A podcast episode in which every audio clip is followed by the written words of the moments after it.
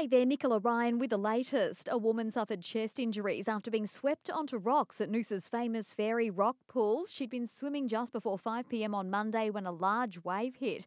Paramedics treated her at the scene, but due to the difficult terrain, they had to call in the RACQ LifeFlight Rescue helicopter to perform a winch rescue. The woman was then flown to Sunshine Coast University Hospital in a stable condition.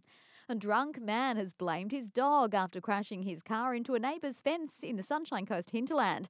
The 25 year old apparently tried to run from officers before laughing as he was tackled outside his home at Image Flat in Nambour. He's since been slapped with a hefty fine and disqualified from holding or obtaining a licence for seven months.